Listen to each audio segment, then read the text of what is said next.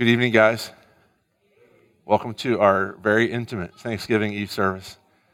And uh, uh, welcome to whoever's watching on the live stream as well, too. So this is the beginning this Wednesday, and for the next three Wednesdays after this, we'll have midweek services. And uh, Advent services will start next Wednesday. And what we're going to do, I think, is we're just going to read and talk about the uh, Old Testament reading from the, from, from the lessons each Sunday. So that's what we'll do coming up here. And then the fourth week, we won't have Advent services because that'll be uh, Christmas week, and we'll have three services after that. But okay, let's begin tonight. Why don't we begin by uh, standing? Let me open us up in prayer, and then we'll begin with the first hymn. Let's pray. God, we genuinely thank you for all the good things that you've done for us and uh, for us as individuals and families and for our church. And uh, we trust in you that you're the good God who wants to do good for us in, in uh, sufferings and in uh, happy times and in everything in between. Uh, Father, we're grateful to you for being a good, loving God who gives yourself to us in your Son, Jesus Christ, in whose name we pray. Amen. Stay standing for the first hymn.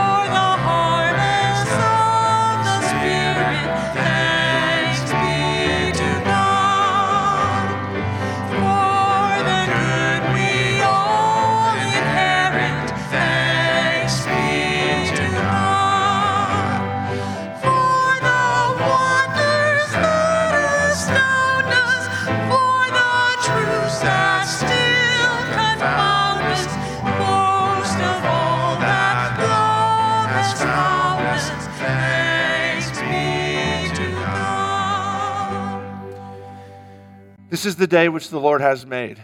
Let us rejoice and be glad in it. From the rising of the sun to its setting, the name of the Lord is to be praised. Better is one day in your courts than a thousand elsewhere. I would rather be a doorkeeper in the house of my God than dwell in the tents of the wicked.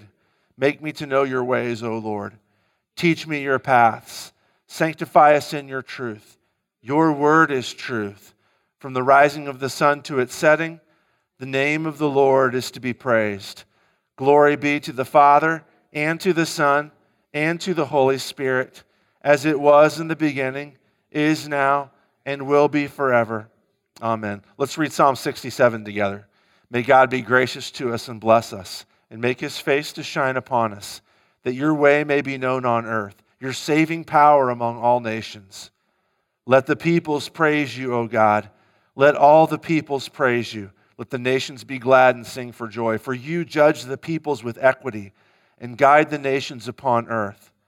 Let the peoples praise you, O God. Let all the peoples praise you. The earth has yielded its increase. God, our God, shall bless us. God shall bless us. Let all the ends of the earth fear him. You may be seated. The Old Testament reading is from uh, Deuteronomy 8, and uh, you can see when we get in here, it's about God providing for his people in the wilderness. Uh, Moses is talking to uh, the people of Israel, and he says, uh, The whole commandment that I command you today, you shall be careful to do, that you may live and multiply, and go in and possess the land that the Lord swore to give to your fathers. And you shall remember the whole way that the Lord your God has led you these 40 years in the wilderness, that he might humble you, testing you to know what was in your heart, whether you would keep his commandments or not. And he humbled you and let you hunger and fed you with manna which you did not know, nor did your fathers know, that he might make you know that man does not live by bread alone but man lives by every word that comes from the mouth of the Lord. Your clothing did not wear out on you, and your foot did not swell these 40 years. Know then in your heart that as a man disciplines his son, the Lord your God disciplines you. So you shall keep the commandments of the Lord your God by walking in his ways and by fearing him. For the Lord your God is bringing you into a good land, a land of brooks of water, of fountains and springs, flowing out in the valleys and hills a land of wheat and barley, of vines and fig trees and pomegranates, a land of olive trees and honey, a land in which you will eat bread without scarcity, in which you will lack nothing, a land whose stones are iron, and out of whose hills you can dig copper. And you shall eat and be full, and you shall bless the Lord your God for the good land he has given you. This is the word of the Lord. Thanks be to God.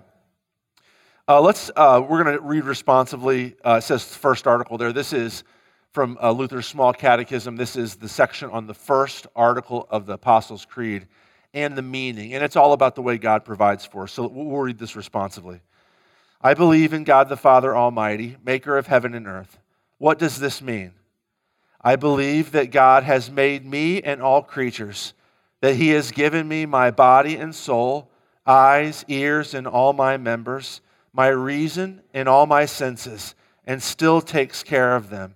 He also gives me clothing and shoes, food and drink, house and home, wife and children, land, animals, and all I have.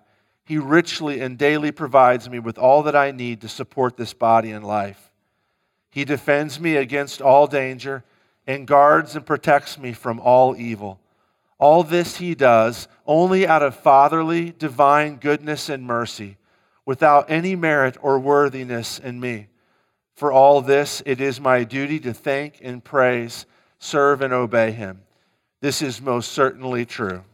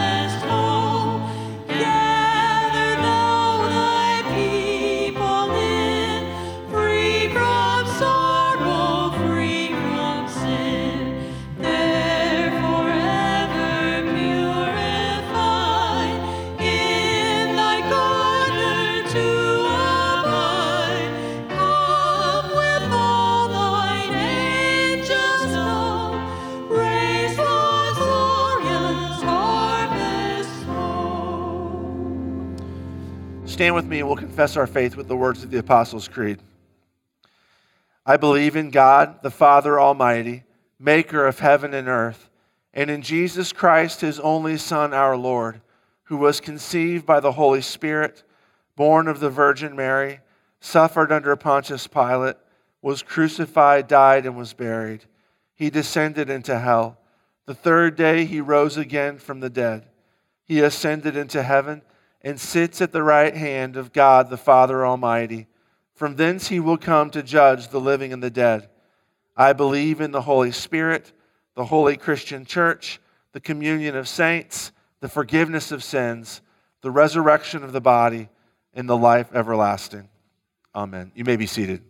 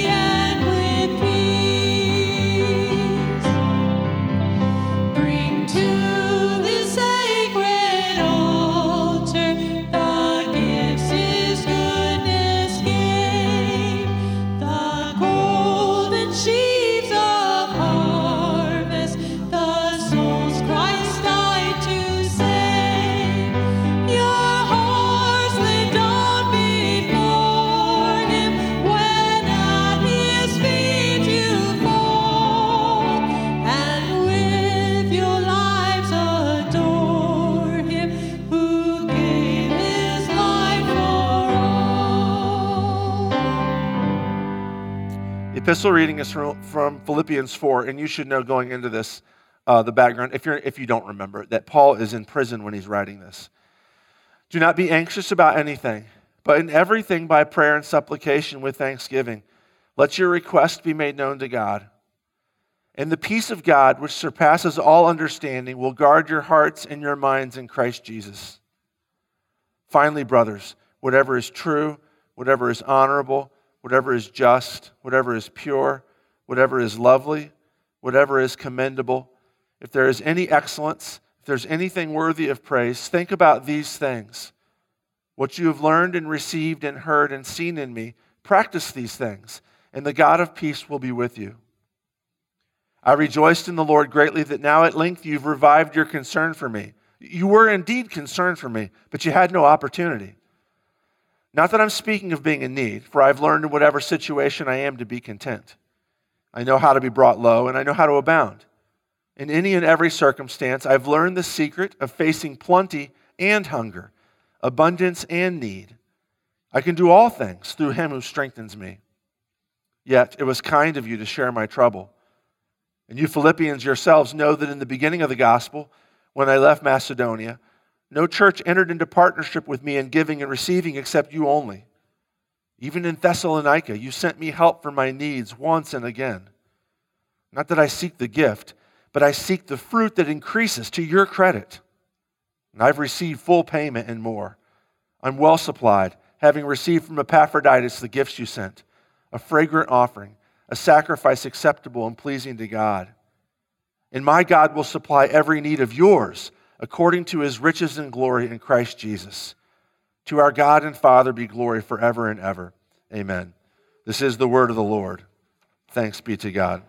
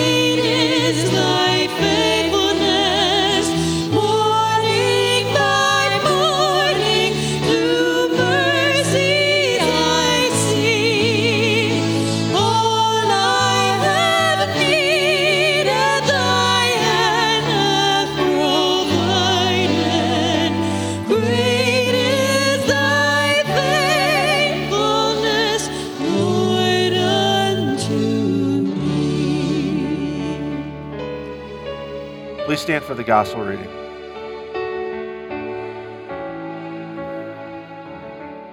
Holy Gospel according to St. John, chapter 11. Glory to you, O Lord. This is right in the middle of the story of uh, Jesus raising Lazarus from the dead. Then Jesus, deeply moved again, came to the tomb. There was a cave, and a stone lay against it. Jesus said, Take away the stone. Martha, the sister of the dead man, said to him, Lord, by this time there will be an odor, for he's been dead four days. Jesus said to her, Did I not tell you that if you believed, you would see the glory of God? So they took away the stone, and Jesus lifted up his eyes and said, Father, I thank you that you have heard me. I knew that you always hear me, but I said this on account of the people standing around, that they may believe that you sent me. When he had said these things, he cried out with a loud voice, Lazarus, come out. The man who had died came out his hands and feet bound with linen strips, and his face wrapped with a cloth. And Jesus said to them, Unbind him and let him go. This is the gospel of the Lord. You may be seated. So it's a you know very famous story, Jesus uh, raising Lazarus from the dead, and uh, right at the heart of this story, as uh, so you should go back and read it sometime. It's uh, very descriptive of Jesus' emotional state. He's described as being kind of angry throughout this story, not angry at anybody, but angry at sin and death, and he's deeply troubled. You know, it's the famous uh, Jesus wept. Uh, John 11 35 is in this text. But Jesus gets to the moment uh, where he's going to raise uh, Lazarus from the dead, and he's known that he's going to do it all along. Do you remember that? He got word that Lazarus was sick, and he waited several days before going to meet Lazarus to raise him from the dead, and, and, intentionally to, to, let him die so that he could do what he's about to do now. And when, when he gets to the moment of crisis, when he gets to the moment where he's about to raise Lazarus from the dead, he offers up this prayer of thanksgiving in verses 41 and 42. Father, I thank you that you heard me. I knew that you always hear me, but I said this on account of the people standing around that they may believe that you sent me. It's interesting that in this moment, Jesus doesn't offer up a prayer of petition. He doesn't say, uh, God, show off your power by raising Lazarus from the dead. He offers up a prayer of thanksgiving. Uh, Jesus' faith in what God is able to do and what God is going to do through him, not just in John 11, but in the chapters that are coming up next, is so strong that his prayer of thanksgiving easily substitutes for a request. It's, it's, it's six and one half dozen for Jesus, whether he says, God, raise Lazarus from the dead through my power now, or God, thank you for raising Lazarus from the dead. Either one. And thanksgiving has that sort of power to connect us to what Jesus is doing. And so I, just want to take this to be real fast. I want to take a few minutes tonight to talk about this little prayer of thanksgiving right here and point out two things to you uh, that I think we can uh, get from this the, the, the, fact that Jesus offers up this particular prayer here in this moment. So, first of all, prayer of thanksgiving. First of all, thankfulness connects us by faith to the salvation that Jesus accomplishes. Thankfulness, your, your thankfulness and my thankfulness, connects us by faith to the salvation that Jesus accomplishes. Now, uh, where, do, where do we get this from, uh, this text? I'll give you two, two ways that we get this out of here. One is, I'm going to admit it, it's a bit obscure, and you have to kind of be into the weeds of the Old Testament, which hardly any of us are anymore, to kind of get this one. The second one is more readily available. But the first one has to do with this line that Jesus says here um, Father, I thank you that you, I, fa- I thank you that you have heard me. That line, I mean, of course, Jesus is thanking his Father that he's heard him, uh, but he's also echoing a super famous psalm a psalm that gets quoted a lot in the New Testament. And I'm, I'm going to read a part of it to you, a part that has the section that Jesus was talking about there. And you'll recognize a lot of what, what, Psalm says if, if, you know, if you're familiar with the, if you're familiar with the uh, New Testament. You'll recognize a little bit of what this Psalm says. But Jesus quotes this Psalm, this one line. His hearers would have recognized this in ways that you and I, who don't spend a whole lot of time in the Old Testament, uh, wouldn't. But I'm going to read this to you, and I'm going to talk about why does Jesus quote this particular line. Now, Psalm 118 is this magnificent prayer of thanksgiving. It's actually a thanksgiving prayer. It's one of those that starts off, Oh, give thanks to the Lord, for he is good, for his, his steadfast love endures forever. It's a thanksgiving prayer. And in the middle of this thanksgiving prayer, the psalmist starts to focus on this that I have been rejected. I, the psalmist, whoever's writing this psalm, it doesn't have a title on it. Whoever's writing this psalm has been rejected but God is going to vindicate this psalmist and do great things and establish his people through the, through the suffering that the psalmist undergoes. All right, so I'm just going to read it. I'm going to jump down if you're, if you're looking at it with me. You don't have to, I'll read it to you. At verse 17, the psalmist says, you know, in the middle of this uh, suffering, I shall not die, but I shall live and recount the deeds of the Lord. The Lord has disciplined me severely, but he has not given me over to death. Open to me the gates of righteousness that I may enter through them and give thanks to the Lord. This is the gate of the Lord. The righteous shall enter through it. So in this psalm, he's like grappling with his nearness to death. You know, that like I've come so close to death. It's been really close, but God has prevented me from dying. And so I give thanks to I give thanks to the Lord in this. And then he says this line in verse 21. I thank you that you have answered me and have become my salvation. That's the line that Jesus echoes there. I thank you that you have heard me. and have become my salvation. Very next line, verse 22 the stone that the builders rejected has become the cornerstone. You guys know, uh, hopefully you know, if you don't, you can look this up later. Uh, Google's a wonderful thing. Jesus quotes that line about him and referring to himself the stone that the builders rejected. The stone that the builders said, we don't need that for this building. Actually, by the time the building gets built, they find themselves making that the linchpin stone of the whole building. And Jesus says, That's me.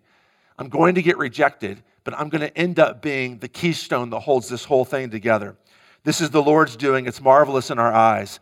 This is the day that the Lord has made. Let us rejoice and be glad in it. We read that line right at the beginning of the service. Save us, we pray, O Lord. O Lord, we pray, give us success. Blessed is he who comes in the name of the Lord. Jesus is going to, this is going to get quoted in just the next chapter in John when Jesus comes to Jerusalem. We bless you from the house of the Lord. You are my God, and I will give thanks to you. Okay, so why is Jesus quoting this line here in the context of death, his friend's death, his own impending death? More on that in a minute. What Jesus is saying is this is that by giving thanks to God, he's announcing, he does it a bunch of different times, but in John 11, by, by quoting this line from Psalm 118, he's announcing to everybody who knows Psalm 118 that the cornerstone is finally here that the one who's going to be suffer is going to suffer and be rejected, the one who's going to be so in Psalm 118 so near to death but make it out alive, is now here. I mean, the twist in the story, right, is that Jesus doesn't just get near to death; Jesus actually gets killed. And when, when Jesus says this line here in Psalm 118, it's pointing forwards to this. You, should hear this. You should hear him saying, "I am the one. I'm giving thanks to God." For rescuing the world through me, for being the cornerstone through me. This is but by, by giving thanks to God in the way that Jesus did here, we confess that Jesus is the one who rescues the world. Okay, second way that this comes out, and this is less obscure than that one. You kind of have to know Psalm 118 to know the one before. This one's less obscure. It's actually just right in the story. In um, uh, John 11, Jesus is, uh, you know, Jesus decides, uh, I'm going to go to Galilee. He's, you know, he finds out that his friend Lazarus is sick and he's going to die and Jesus is going to, Jesus says, I'm going to go down to Judea. I'm in Galilee, but I'm going to go down to Judea. Uh, Bethany, where they're at, is just right outside the city, uh, city of Jerusalem, just within a day's walk. And Jesus says, Let's go down there and take care of Lazarus. Now, his disciples are freaked out by this. They, they do not want to go down there because they know that in Judea, all of the people who have a vested interest in offing Jesus are stationed. The temple authorities, the Sadducees, the scribes are congregating. This is right around Passover. This is right at Passover. The scribes are going to be there. Because it's Passover, the Roman garrison from Caesarea is going to come up and station itself in the fortress Antonia, right in the heart of the city, right next to the temple. And so the disciples are like, that's kind of like a hotbed. You do not want to go up and in there right now, Jesus. And they, and they say that to him. Jesus says in verse 7, let's go to Judea again. The disciples said to him, Rabbi, the Jews were just now seeking to stone you, and you're going to go there again? That's what they say. And then Jesus says, I've got 12 hours in the day and I got stuff I got to do. We're going down there. Jesus is determined to go there, even though he and his disciples both know that it's very, very likely that he's going to get killed there. Well, the disciples believe it's very likely. Jesus knows I'm going there to die. In fact, you know, this story in John 11 is the last story before Passion Week. John chapter 12 is the uh, triumphal entry, and then you have, uh, you know, the Last Supper and Jesus' great prayer in John 15 through 17 in teaching and then the trial and his, and his crucifixion and resurrection. This is the last thing. This is, this is why he ends up going to Judea to die, is because his friend is going to die and he's going there to rescue them. Later on, Thomas says this. So, the, you know, the disciples try and talk Jesus out of it. Let's, you know, you're going to get killed there. And, and Jesus is like, no, I'm going. And, the, and Thomas finally says in verse 16, so Thomas says, uh, so Thomas called the twin, said to his fellow disciples, well, let's also go that we may die with him. Look, he's going to go there and he's going to get killed. Let's just, we're just going to have to go with him and die too. They all know that they're headed for death. They all know that they're headed for death. Now, why does, why does John keep putting that into the story? Well, the reason why is because Jesus is on a mission. Jesus is on a mission to cure his friend's death. He's going to raise Lazarus from the dead. But the price is going to be that he has to go to Judea to do that, which is going to get him killed.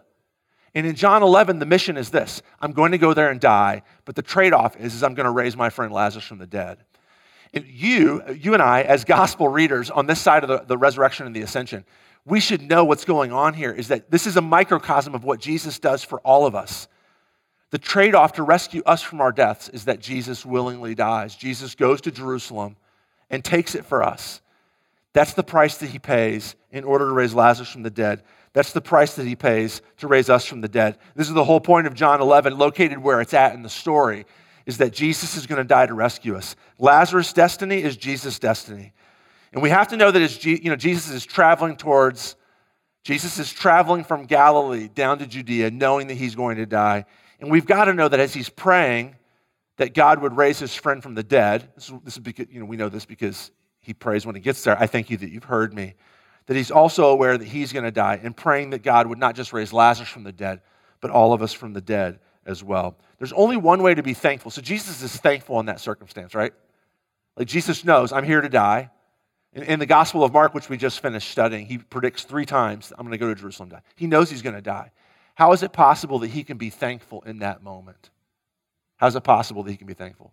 Well, in any circumstance that you and I go through, there's really only one way to genuinely be thankful. Let, me ask, imagine this scenario. Let's find out that something real bad happens to you. Something bad happens to a family member of yours, or you know, you get a, a, a real bad medical diagnosis or something like that.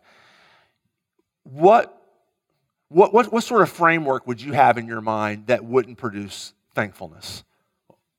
What sort of framework? Well, I'll, I'll give you one. If you believed it was random, right? Like if you thought that car wreck that crippled me or whatever, you know, or me losing my job, it's just this sort of random evil that happens in the universe, and there's, no, there's nothing behind it. Just the universe is a bad place. It, within that framework, you guys see what I'm saying? Within that framework, there's no reason to be thankful. There's nothing to be thankful for because evil is random. And if evil is random, it's meaningless, meaninglessness. And if evil is meaningless, there's meaninglessness, there's no point in giving thanks for it. Another way that something bad would happen to you and you wouldn't give thanks is if something bad happens to you and you think, God just doesn't care about me. Like, the, it, God, it's not random. God's in charge, but he's just blowing me up for some reason. God is just somehow cruel or something like that.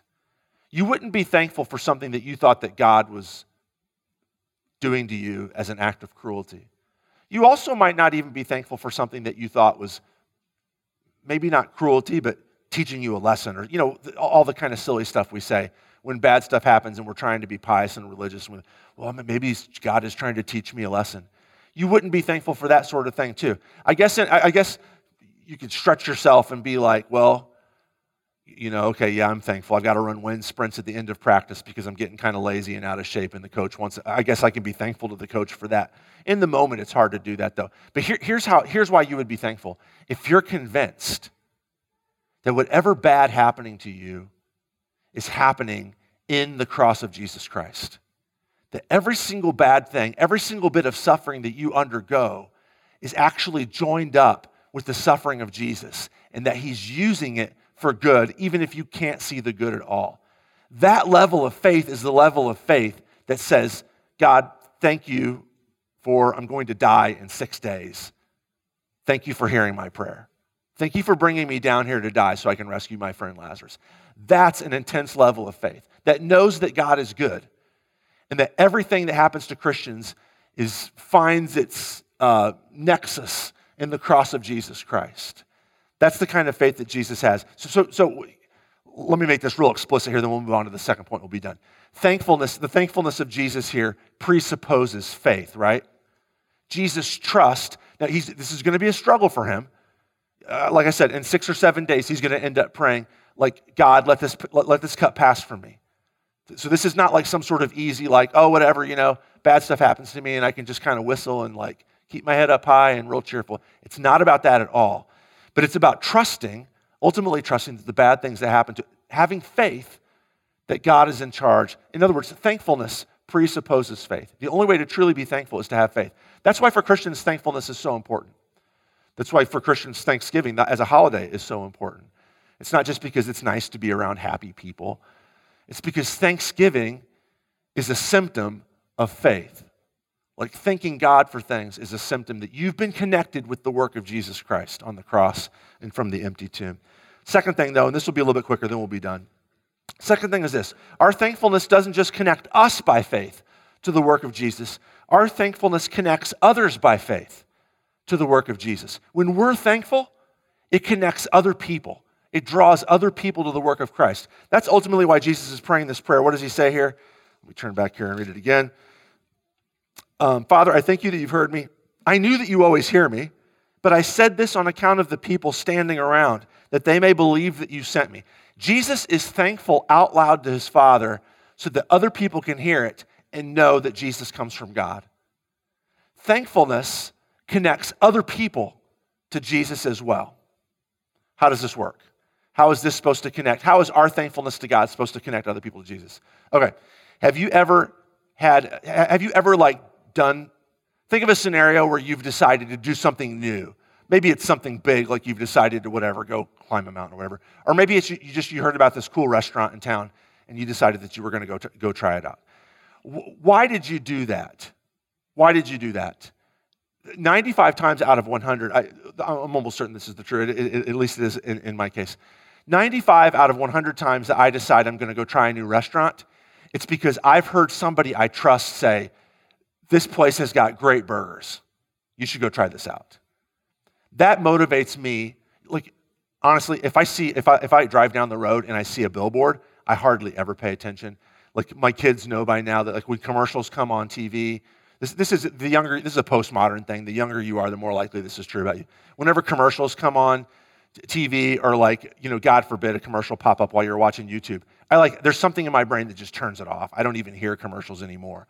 But if somebody I know and I trust says, you should go to this restaurant, I'll go try it out. I'm, I'm likely to try it out. You see what happens? You see what's happening there? Like I, I've noticed this recently. Like my kids, and my kids are their own people, but by and large, a lot of the things that I like and I'm passionate about, they're passionate about. Like it's, it's, it's totally not a coincidence. I don't think that Harry, who's not here tonight, that Harry is a huge fan of baseball history, that he likes jazz, that he's interested in, the world, in World War II history, that he likes fantasy fiction. Like it's, it's like he's grown up in a house where I'm like, oh, Harry, you should check this out. This is cool. I was talking to somebody the other day, my daughter Kate, who is here uh, tonight. Um, the, the, music that Kate likes, that she, the, the music that Kate really likes, like if I go through the list of the music that Kate likes, it's all music that I've introduced her to her because I think it's awesome. Kate loves the Beatles. Kate likes James Taylor. Uh, uh, Kate likes, I'm going to block stuff. I'm trying to block it out. So, you know, when Kate likes music, it's like nonstop. You listen to it hundred times in a row. She's just recently kind of gotten into Mozart. This is all stuff that I'm like really passionate about. And she is. Now, why does that happen? Is it because like I told them like you have to like James Taylor or you get out of my house? No, it's because I've like I've said to Kate before, I've said, check this out, listen, this is really cool. You see what's happened? Our thankfulness draws people in in ways that like information doesn't.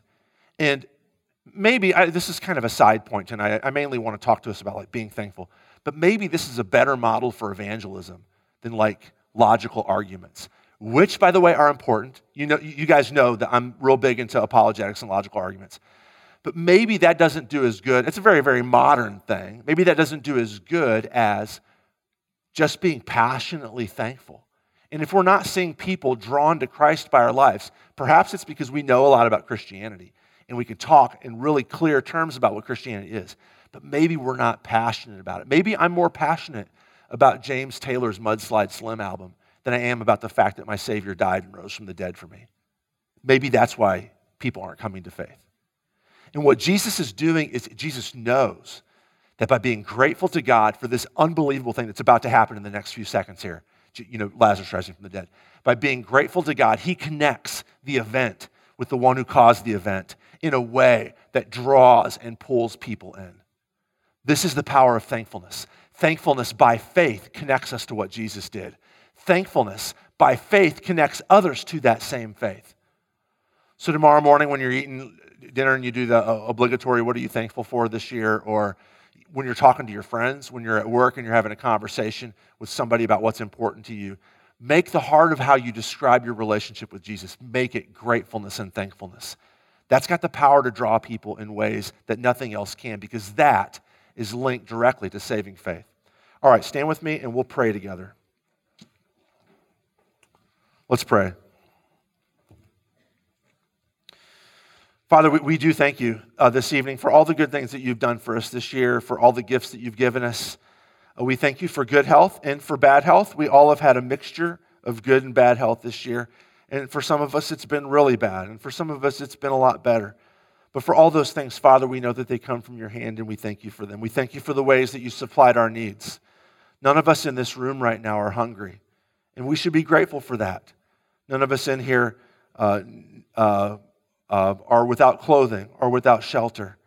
And Father, this is definitely a gift of you. It's not something that's just for granted, it's not something that's just a, a given. It's something that you've blessed us with.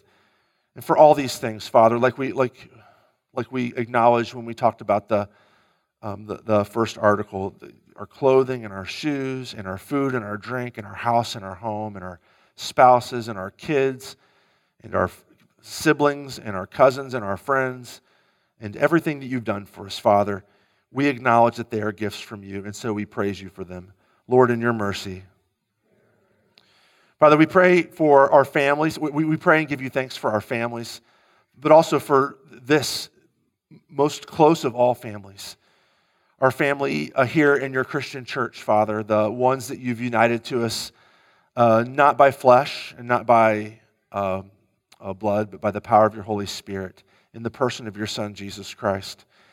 And for many of us this past year, Father, we found new depths of um, uh, new depths of reality in our relationship with you. We found comfort, we found companionship in our joys in the community that you provided for us. And so, Father, I, I personally thank you for a church like St. James where um, uh, my brothers and sisters come and support me in your name and allow me to support them in your name. Lord, in your mercy. We, Father, we thank you for uh, the country that you've put us in, and, and a lot of this uh, overlaps with the, the thanksgiving for the material things that you've given us, Father, for a country like ours and a state like ours, and um, for a county and a village like ours, and for our leaders, we give you thanks, Father. We know that they come from you and that nobody rules except under your authority. And so we give you thanks for all these things, for the circumstances that you've put us in in this country. Lord, in your mercy. Most of all, Father, we thank you for yourself. We thank you for giving us to yourself in the person of your Son, Jesus Christ. We thank you for sending him to take on our flesh and to become like us and to make that journey to Jerusalem, to die so that he could raise us from the dead. Father, you know for a fact that we literally are nothing without you. The image of God, which you've created us to be, only finds its fulfillment in the one true image your son Jesus. And so we praise and thank you for everything that he is to us tonight. And we praise and thank you for the work of the Spirit who applies salvation to us, who gifts us, who sanctifies us, who draws us to you, who constantly points our eyes to Jesus, who's in the process now of rescuing us individually, rescuing our families, rescuing our church, rescuing our town for your own name's sake. For all these things, Father, we give thanks and praise to you. Lord, in your mercy. We come to you in the name of your Son, Jesus, who loved us so much he gave himself to die for us and rise, rise from the dead for, uh, for us, and now brings us into your throne room and sits us on your lap as your children. And so we can only pray this in the name of our brother Jesus. Amen. And now pray together with me uh, the words of the Lord, Lord's Prayer. Our Father, who art in heaven, hallowed be thy name. Thy kingdom come, thy will be done, on earth as it is in heaven. Give us this day our daily bread, and forgive us our trespasses, as we forgive those who trespass against us. And lead us not into temptation, but deliver us from evil. For thine is the kingdom, and the power, and the glory, forever and ever. Amen.